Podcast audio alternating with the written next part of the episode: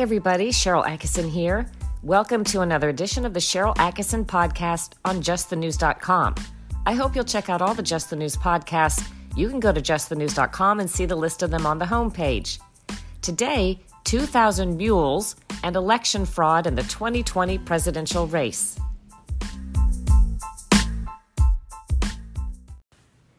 Today, an insightful interview with documentary maker Dinesh D'Souza just ahead of the release of the documentary 2,000 Mules. As you'll hear, a private group has done what you might think journalists or law enforcement bodies might have done spent an incredible amount of time and money gathering surveillance video, cell phone tracking data, and with a whistleblower's help, constructed a documented and shocking story of alleged voter fraud in the 2020 election in five key states. Most interesting of all, as you'll hear, it's entirely possible for a law enforcement investigative body to use this same information to get it for themselves and validate or verify it or disprove it if that's how it turns out. The question is will anybody do it? Here's the interview with Dinesh D'Souza. Um, I'm uh, Dinesh D'Souza. I came to the United States as an immigrant um, at the age of 17. Well, initially, I was an exchange student. I lived in Arizona. I went to Dartmouth College for four years. I worked in my early career in the Reagan White House, and I've been for most of my career a scholar at various think tanks, notably the American Enterprise Institute and then the Hoover Institution. Uh, mostly, I've been a writer, uh, an author, and a speaker. But in 2012, I started making documentary films. The first one was a film about Obama, and I've done a number of them subsequently. So this brings me to my current film, 2000 Mules, which is the sixth documentary, and I think in quite indisputably the most important. What did you do in the Reagan White House? I was a young policy analyst on the domestic side. So my boss was the domestic policy advisor. Uh, as you, just as you have a national security advisor, there's a domestic policy advisor on the domestic side. And so I was one of five guys who worked uh, on his staff. And is there an easy way to explain how you came to your general political philosophies in this country? Yeah, to put it briefly, I would say that um, I was not political, obviously, when I arrived in America. Uh, at Dartmouth, I kind of fell in among a group of young conservatives who I realized were so much better read and informed than I was and had answers to things where I didn't even know that these were questions. Uh, things like, you know, what kind of books should you read in order to be an educated person, and who belongs in a liberal, liberal here in the classical sense, a liberal arts community. And I found these were guys who would use names like Alexander Solzhenitsyn and Milton Friedman and Friedrich Hayek and I was like, who are these people? So I began to start reading. And it wasn't that I became a conservative, I would say, Sharyl, so much as I realized that this is actually what I've always believed. It was really more of a sense of recognition and then uh, developing a kind of intellectual foundation under it. But I think these are convictions that I've held in some ways uh, pretty much all my life. I first became aware of you a few years ago when somebody passed along a video link to me. And the video link was to something I call, I'm not sure if that's what everybody calls it, if those who know about it, I call the sandwich and the wagon speech. You know what I'm talking about? I do.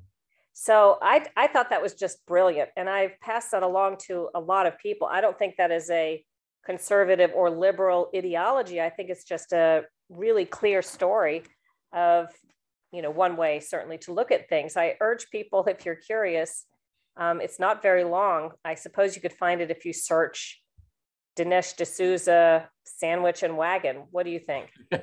Yeah it's on youtube and it's you know it's on a lot of places. And uh, it was a spontaneous um, exchange that came up in a debate that i was in i believe somewhere in the northwest but you know, I find Sharyl that that part of my strength has been over the years, both in my writing and now in the movies, the ability to take complex concepts and without diluting them intellectually make them popularly more accessible using helping people to think through things at the first principle level uh, and do it in a way where they get it. Quite brilliant. And you know to to give some of the other side people can certainly research that you are criminally charged in the past. I believe it was with making, you can clarify in a moment, an illegal campaign contribution. And that was well covered. So if people want that side of the story, you can certainly search that online and read about it. Maybe you've already heard about it. Uh, this is your opportunity to give your side. I believe, based on a documentary that I watched where you address this, you certainly feel or made the case for the idea that you were targeted because of your position and your influence in this world. Well, look, I did exceed the campaign finance law. And in that sense, I broke the law. I've never um, denied that. Uh, I, I, did it out of a kind of enthusiasm. In other words, a college friend of mine, one of the first people I got to know well when I came to America, was running for the US Senate in New York. I had given her the, the limit, uh, $10,000. And then I told two of my friends to give her 10,000 and I reimbursed them. So that is in fact illegal. Um, and now the, the, the point is this, that when people do that, um, typically they get, you know, a $10,000 fine, uh, and especially if you have no criminal record, and most importantly, if there's no quid pro quo, you're not trying to buy a judicial appointment or get a favorable tax benefit for yourself. When you're just doing it because you, you're trying to help a friend, it is inconceivable. In, in all of American history, no American has been prosecuted, uh, let alone convicted or locked up for doing what I did. So the issue is that they uh, selected me because I had just right before that made a movie about Obama that was very damning. And Obama himself was denouncing me on his website, barackobama.com. So it's not conjecture on my part to say that my movie upset him. And then he unleashed Holder and the other guys to carry out this sort of, uh, I would call it a kind of a legal hit. And how long, how much time did you serve? I was locked up for eight months overnight in a confinement facility uh, near San Diego. So I was free in the day, but I would check in at 7 p.m. at night and check out basically at 6 a.m. in the morning. Were you alongside violent criminals?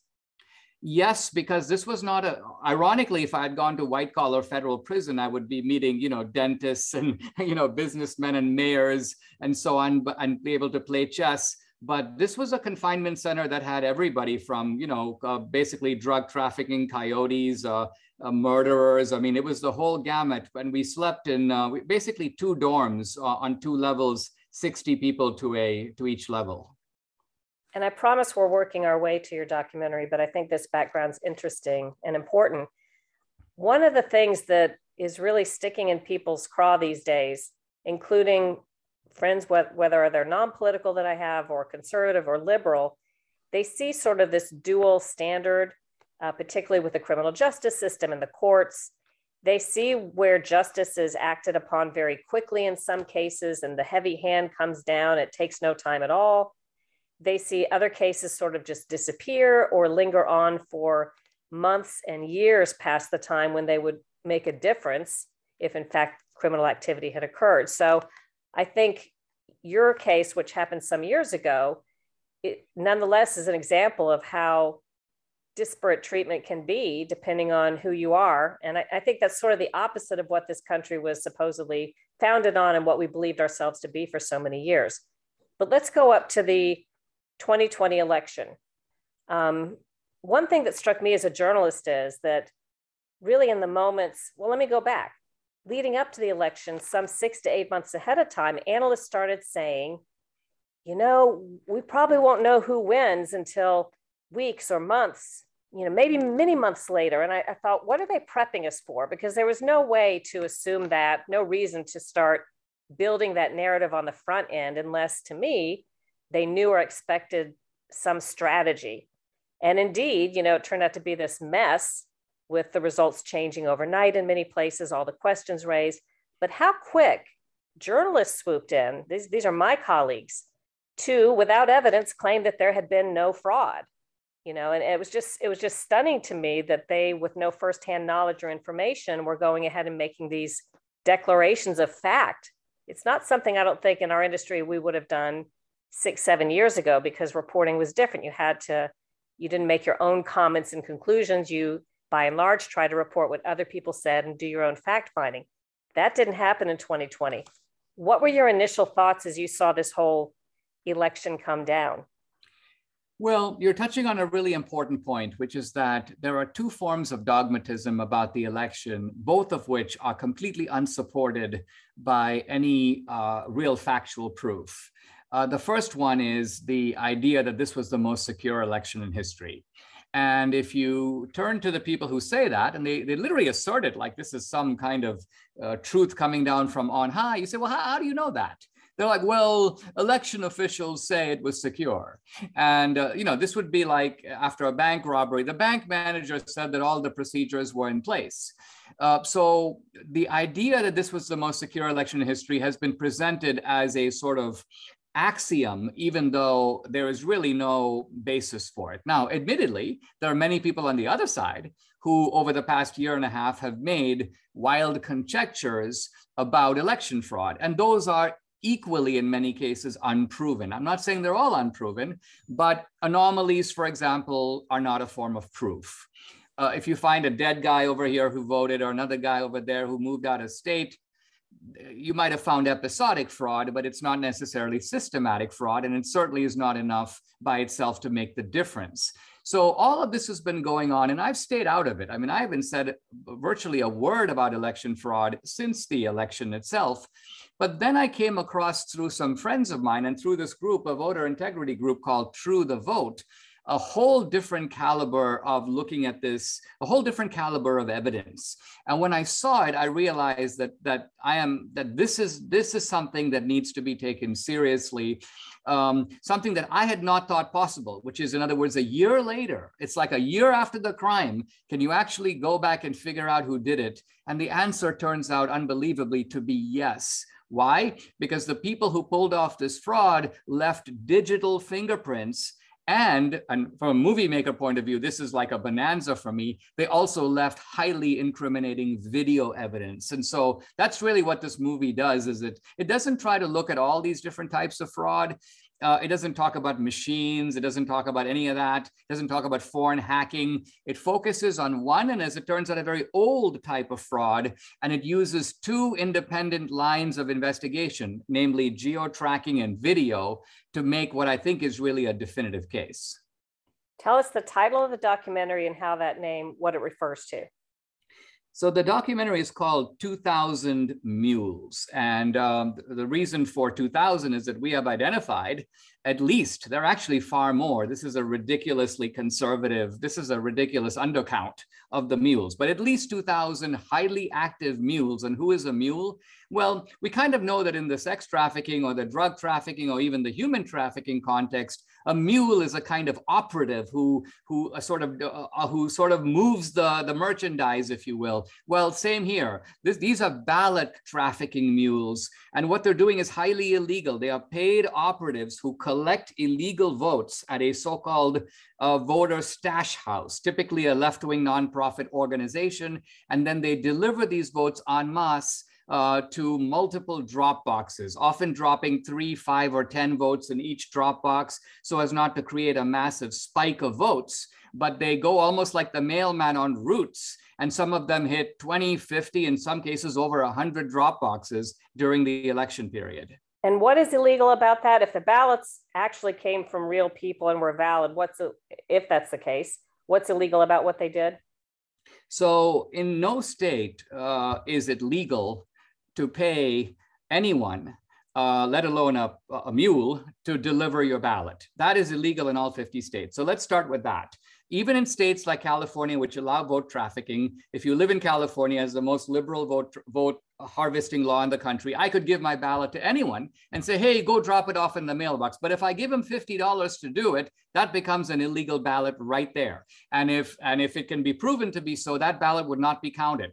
Why? Because the chain of custody is broken, the sort of sanctity of the ballot is, is contaminated. So even though vote harvesting is permitted in some states, now I want to be clear, in the five states that we look at in the movie, namely um, uh, Georgia, uh, Arizona, Arizona, Michigan, Wisconsin, and Philadelphia, in those states, none of those states have open vote harvesting the way California does. In Georgia, for example, you are allowed to give your ballot to a family member uh, to go drop it off. If you are in a nursing home, you can give it to a caregiver, but that's it. You can't give it to anybody else. So right away, when you're dealing with these professional mules hired by left-wing organizations to drop off the ballots, all those ballots are invalid.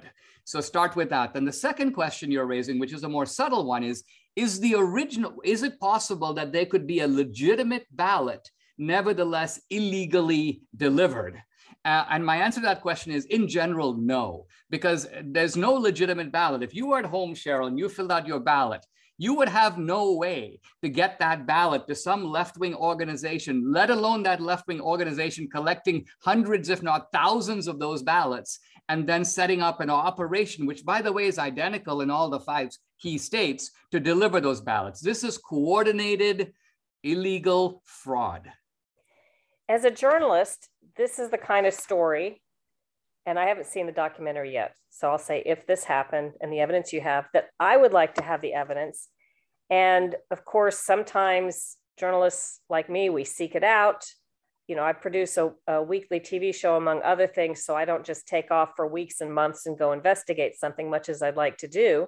Sometimes we have a whistleblower come to us and bring information that we work very hard to verify and can ultimately use and get other evidence.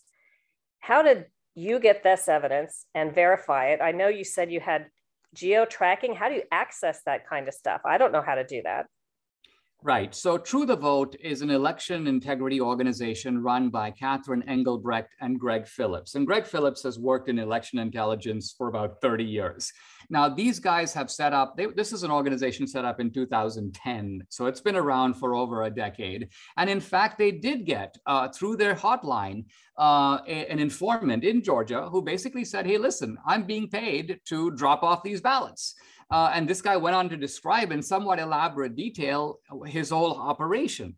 And so this was the whistleblower. So True the Vote then decided listen, if this is going on, how, is there a way to track at what scale it's going on? And they had a genius idea. The genius idea was simply this that today, Sharyl, um, geo tracking, which is basically monitoring the movement of cell phones, is a huge operation in the country. I mean, it, it was it was in a more primitive form, the way that we got bin Laden, not because we tracked his cell phone, but because the CIA tracked the cell phones of some of his associates.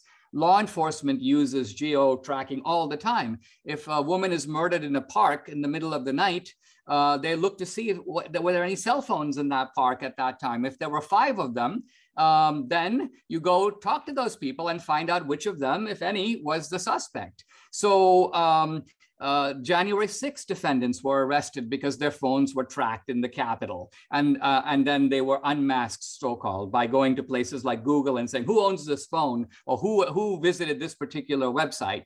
So this is actually something that goes on every single day in the country. If you've ever gotten a notification on your phone, sometimes you're on, you know, you're in a different state and you find you get that the weather app is telling you what the weather is going to be like in Naples. And you're like, how do they know I'm in Naples? Yeah. Geo tracking. So, well, so, so a, private citizens can they pay for this data and get it themselves? Yes. Now you can't get it at like Walmart, but the truth of it is there are aggregators and there are four or five big ones. And what they do is they collect this data and they sell it and it's available commercially. You just buy it. And so True the Vote, they got a donation for $2 million and they spent over a million dollars to buy, get this, 10 trillion pings of the movement of cell phones in the key democratic areas. So Fulton County, um, uh, Atlanta area, Milwaukee, the Detroit area, the greater Philadelphia area. And this was between October 1 uh, and the an election day. And in Georgia, they also bought it for the for the Senate runoffs in early January. And how did they get the video? Because I have seen the trailer, and there's video of people dropping off ballots at boxes.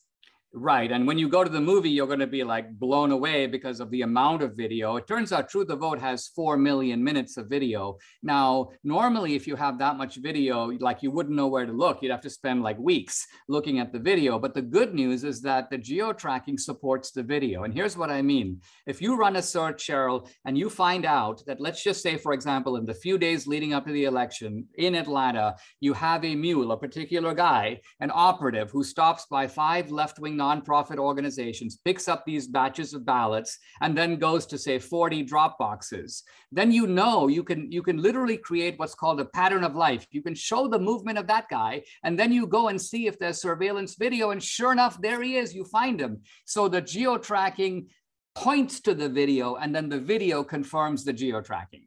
To get the surveillance video, do they have to go to buildings around where the Dropbox was and ask the owner of the building for surveillance? No, no, no, Sharyl. The, the, all this video has been installed by the states themselves. Now, sometimes they've done it using private money from people like Mark Zuckerberg and others, but all you have to do is apply for the video through public information records. Now, a lot of these places that were supposed to take video and in fact said they would take video and the election rules call for taking video did not in fact do video. So there's some places where you can't get video, but there is video that is available. And essentially by doing battle with these public authorities, True the Vote was able to obtain this video just through public channels. This is not video that like someone dropped off in the middle of the night, like Project Veritas style. No, this is all official surveillance video. Its authenticity is not open to question. In fact, the states themselves have a copy of that video. Wow, that's so interesting. So they look through it, they verify what they think are these people uh, repeatedly delivering illegally, delivering ballots to drop boxes. What were you able to determine, or what were they able to determine True the Vote in terms of patterns and impact? So this is actually fully unfurled in the movie with a kind of mathematical depth that I think you'll find very impressive. Basically, what, what I do in the movie, and this is really more me and not so much True the Vote, is I run the math. Um, there is a very good way to do that. You know the number of mules, you know the number of, of drop boxes that they stop at, so you can calculate the average number of drop boxes, and you can create a very good estimate of the number of ballots that they're dropping off per drop. I say that because this whole operation is smart enough that they know, hey, listen, listen, we're not going to go drop off 500 ballots because it'll create a massive spike in the chain of custody documents. People will go, why is this Dropbox suddenly got seven times as many votes as every other Dropbox? So they don't do that. This is why they almost mailman style go on a route in which they go to many drop boxes, dropping a few ballots at a time. All of this is in the movie, and I add up the numbers. And by and large, you know, I think I can tell you with almost Euclidean certainty what the impact was on the election. Once you know who's doing it, and on whose behalf, it's pretty clear. Now, one thing you can't do, I got to be fair here, you can't go back and retrieve the ballot because, as I think you know, when there's a mail mail in or absentee ballot, once the ballot is detached from the envelope, the envelope is the only thing that contains the name and the address and the signature. Once the ballot is peeled out of that envelope, those two pieces of evidence separate one from the other. So some people go, oh, Dinesh, let's go back and get those ballots. No, you can't do that. But what you can say is who are the organizations that are doing this? Where is this occurring, as it turns out, in heavily Democratic precincts? Uh, who are the mules? We found out a lot about who these mules actually are. So, by and large, it's very clear that this is a left wing Democratic operation, well organized in the critical states to tip the election for Joe Biden.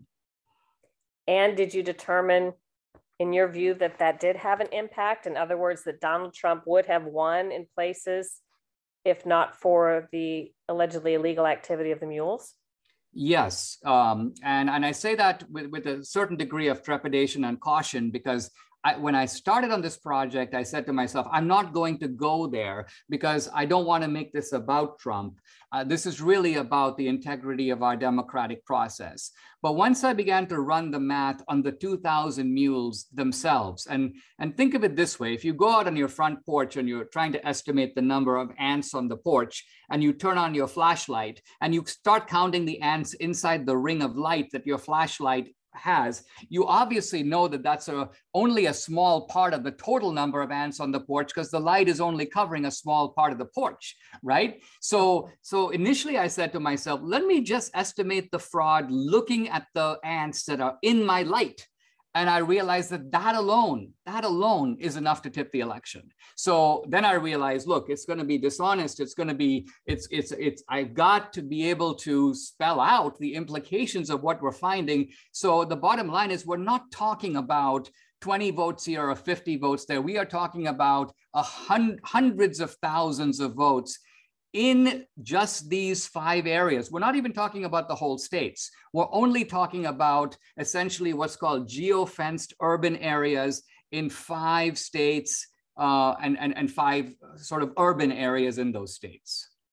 Is there any reason to think or postulate that this sort of thing happened outside of those five states as well? I, I, think that that's pure inference. I mean, I, I, think it is. It would be odd if it didn't happen in some of the other places that were also close. I mean, if if I was organizing this and I thought that I could win Ohio or Florida or Nevada, you know, I would probably do it there too. Uh, but what True the Vote did, because of the limits of resources, they just said, look, let's just look at the actual five places, very small areas that tipped this election. And particularly in some of the states like Georgia and Arizona, where the whole election came down to roughly 10,000 votes in each of those states. So let's just let's just do a limited search. And that's what this movie does. It, it doesn't try to be too ambitious. It doesn't go into areas of fraud into all areas of fraud. And so uh, it, it zooms into, and what turns out to be interesting here, Sharyl, is this is old style fraud, right? I mean, the idea of by and large getting votes from a public housing complex or from a group of homeless people or, or collecting votes in nursing homes from comatose people where you can vote their votes for them and no one would know the difference. Or you go to dirty voter rolls and pick people who have moved out of state and, you know, fill out their ballots. I mean, this stuff has been going on in a small scale since Tammany Hall in the middle of the 19th century. But typically its affects 1%, 2% of the election. I think the real difference is that COVID enabled the fraudsters to ramp this up in an unbelievable way. And that's why, that's what makes 2020 so different and so significant. How did you get at the heart of what organizations are allegedly responsible for this, uh, this type of alleged fraud that you're describing? So what True the Vote did, and I want to credit them, they're the ones who did this heavy lifting, is they identified a group of these left-wing organizations and simply looked to see what the evidence pointed. So some of these organizations were not involved, but others were. So you begin to, once you begin to follow, the wonderful thing about geo-tracking is, let's, if I were to geo-track you today, your cell phone would begin where you woke up and then if you went to McDonald's, I would know that you went to McDonald's. And then you, let's say, went to your podcast, and then you stopped by to, at a restaurant to meet a friend, and then you came back home. And all of that, that whole pattern of life, if you will, is tracked under the geo tracking. So it's not just a snapshot, it's a moving record. And so what, what True the Vote was able to do once they zoom into the mules is they were able to follow those mules for days and in some cases weeks. In fact, they even went to the I mean, and this to me is the extent of the rigor of this. They even followed the mules when it was not election time to see if, for some weird reason, they had, let's just say someone had a kick. They wanted to go to drop boxes because they love drop boxes. They like sort of standing in front of a drop box. Well, then they would do that when it's not the election time, also. But so they look to see do these mules operate in that identical way when it's not election time? And of course, common sense shows and, and of course, the evidence confirms that they don't. They were running an illegal operation. Based on what you're telling me, it seems to me that law enforcement would be able to duplicate and verify what this partisan organization has found. You know, let's say people are going to say, well, this is a conservative group. Talk more about, I'm going to talk more about that in just a moment. But it should be possible for uh, another body to go in and duplicate what they found, correct? Absolutely. I mean, True the Vote is not claiming that, you know, sort of take our word for it. True, what the True the Vote has is the cell phone IDs of these 2,000 plus mules. Now, they don't have the names of the mules. Why? Because you have to go to the provider and, and get the name. But law enforcement can do that. In fact, they do it every day. So all they have to do is zoom in onto the mules, these are all felonies, arrest them, um, find out who paid them, who organized this. So there's a very obvious and logical follow up to the movie. Uh, by the way, uh, True the Vote has provided its data uh, to the state of Georgia, to the Secretary of State of Georgia, and Raffensperger, the Secretary of State. By the way, the same guy who, who had affirmed that the election was wonderful and, and conducted without problems, has opened and has reopened an investigation into fraud in Georgia solely upon the evidence provided by True the Vote. And he said that publicly. Interesting. True the Vote, correct me if I'm wrong here, but some years ago was a key player in the alleged targeting of the IRS of conservative groups. Am I right on that? Yes, Catherine Engelbrecht testified uh, before Congress in around 2013 or 14. This was in the Obama years.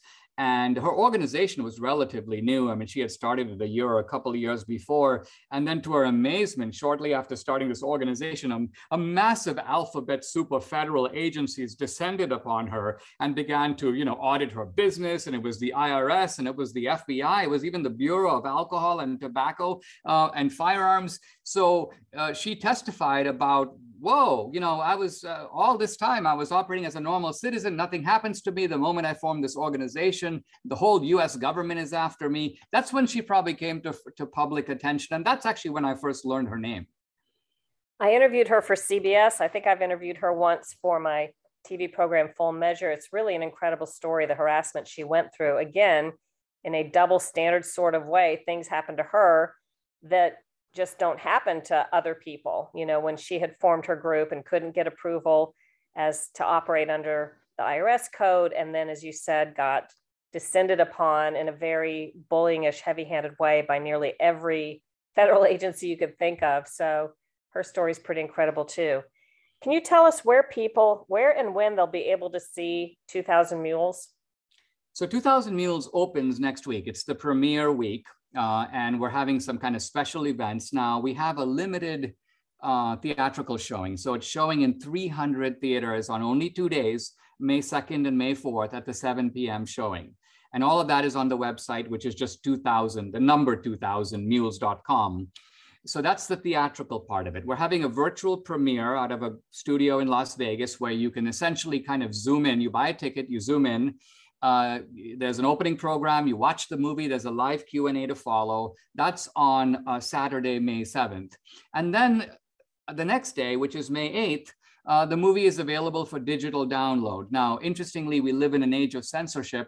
So I've put it on uncancelable platforms, two of them. One is called salemnow.com, which is the platform of the Salem Media Company uh, salemnow.com. And the other is the platform called Locals, which is owned by Rumble.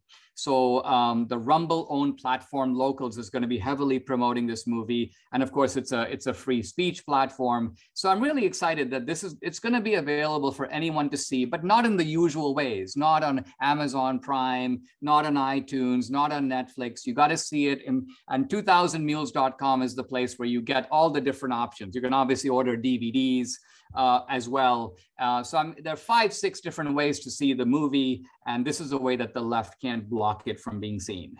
Well, as a journalist, and this is really, I think, how journalists, at least the ones that are not agenda journalists that are actually trying to cover hard news, we should all be interested in this. They did the job. If this stuff is verified, that I wish I could do or had done or had the access to the whistleblower and the information to check out myself and have the time to do it. So I'm glad somebody is. I wonder what will come of it. I'll be interested to see if it is um, also verify if anyone attempts to verify from a law enforcement perspective and take any action on it. And again, you know, when you talk about election fraud and the extent to which it may have occurred, one thing I realized after the 2020 election is our system isn't set up to do anything about it. In other words, in a timely fashion that could matter. If there ever were, let's say hypothetically, pretty big election fraud, by the time that would work its way through our system in the courts, it would be far too long to ever do anything about changing the election or making the original result stand as it would have. I mean, I think that was one of my takeaways after 2020, how long it took to, you know, how, how quickly the courts expected hard evidence that was impossible to have in order I think the other problem is that, you know, that, that so much of the media is, is um, uh, is active in suppressing rather than uncovering truth. I mean, AP, in order to shut this topic down, basically said, okay, well, we've looked at all the swing states. We have found 475 cases of election fraud, which, even if they were all true, couldn't possibly make a difference in the election. Now, let's just step back and think about the reasoning of this. The reasoning of this is identical to me saying, I've looked at these five states and I've found 475 court cases of somebody who's accused of taking illegal drugs. And therefore, based upon that, I conclude that no more than 475 people take illegal drugs in these five states. I mean, this is just ridiculous. The number of actual cases that end up in court is hardly a, a true measure of the amount of fraud any more than it's a true measure of the amount of drug use. Bingo. And I also heard journalists say, you know, unsupported and illogical things such as the machines can't make mistakes and we did a there was a machine recount and the machine showed this and at the same time I was publishing an article about a case, I forget which big city, something like Philadelphia, where in a separate election they had convicted the guy operating the machines of being part of on the take. So every time they did a machine recount, it came out one way because the guy running the machine was on the take. I mean, it's the idea that because you've done certain recounts or because the people, like you say, in charge of the elections and security say it was secure, and then journalists simply, based on that, declare that to be the case, it's just sort of a bizarre state of affairs where we are. Yeah, a lot of the writing on this, and I'm thinking here, for example, of the recent uh, documentary film called Rigged, or even Mollie Hemingway's very good book called Rigged on this subject, is that they tend to focus on the procedural irregularities that enable the fraud. It's kind of like saying that at a bank, you know, they, they told the security guards, you don't have to work at night, or they turned off the cameras, or they told the tellers, you don't really have to match the signatures all that closely. And all of that happened. But see, none of that proves that anybody robbed the bank. I think what makes this movie so explosive sure. is, and this is what got me to jump into it, is I'm like, you know, you have video of these guys breaking the window and coming into the bank. And so this is not even a question of, you know, you know, law enforcement is needed. Yes, law enforcement is needed, but this is a case where the jury, which is in this case the American people, can actually the, see, see the crime in the process of being committed. Dinesh D'Souza, I look forward to seeing it. 2000mules.com for anybody who wants to find out more. And I know you're super busy. Thank you for your time today. My pleasure.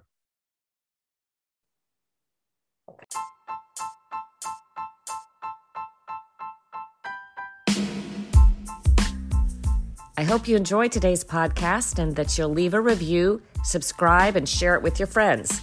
Check out my other podcast, Full Measure After Hours, and all the Just the News podcasts wherever you like to listen. And now you can support independent journalism causes. It's never been more important by visiting SharylAttkisson.com and click the Store tab. There are some thought provoking and fun products designed exclusively for independent and free thinking people like you, with proceeds benefiting a variety of independent reporting causes. Do your own research, make up your own mind, think for yourself.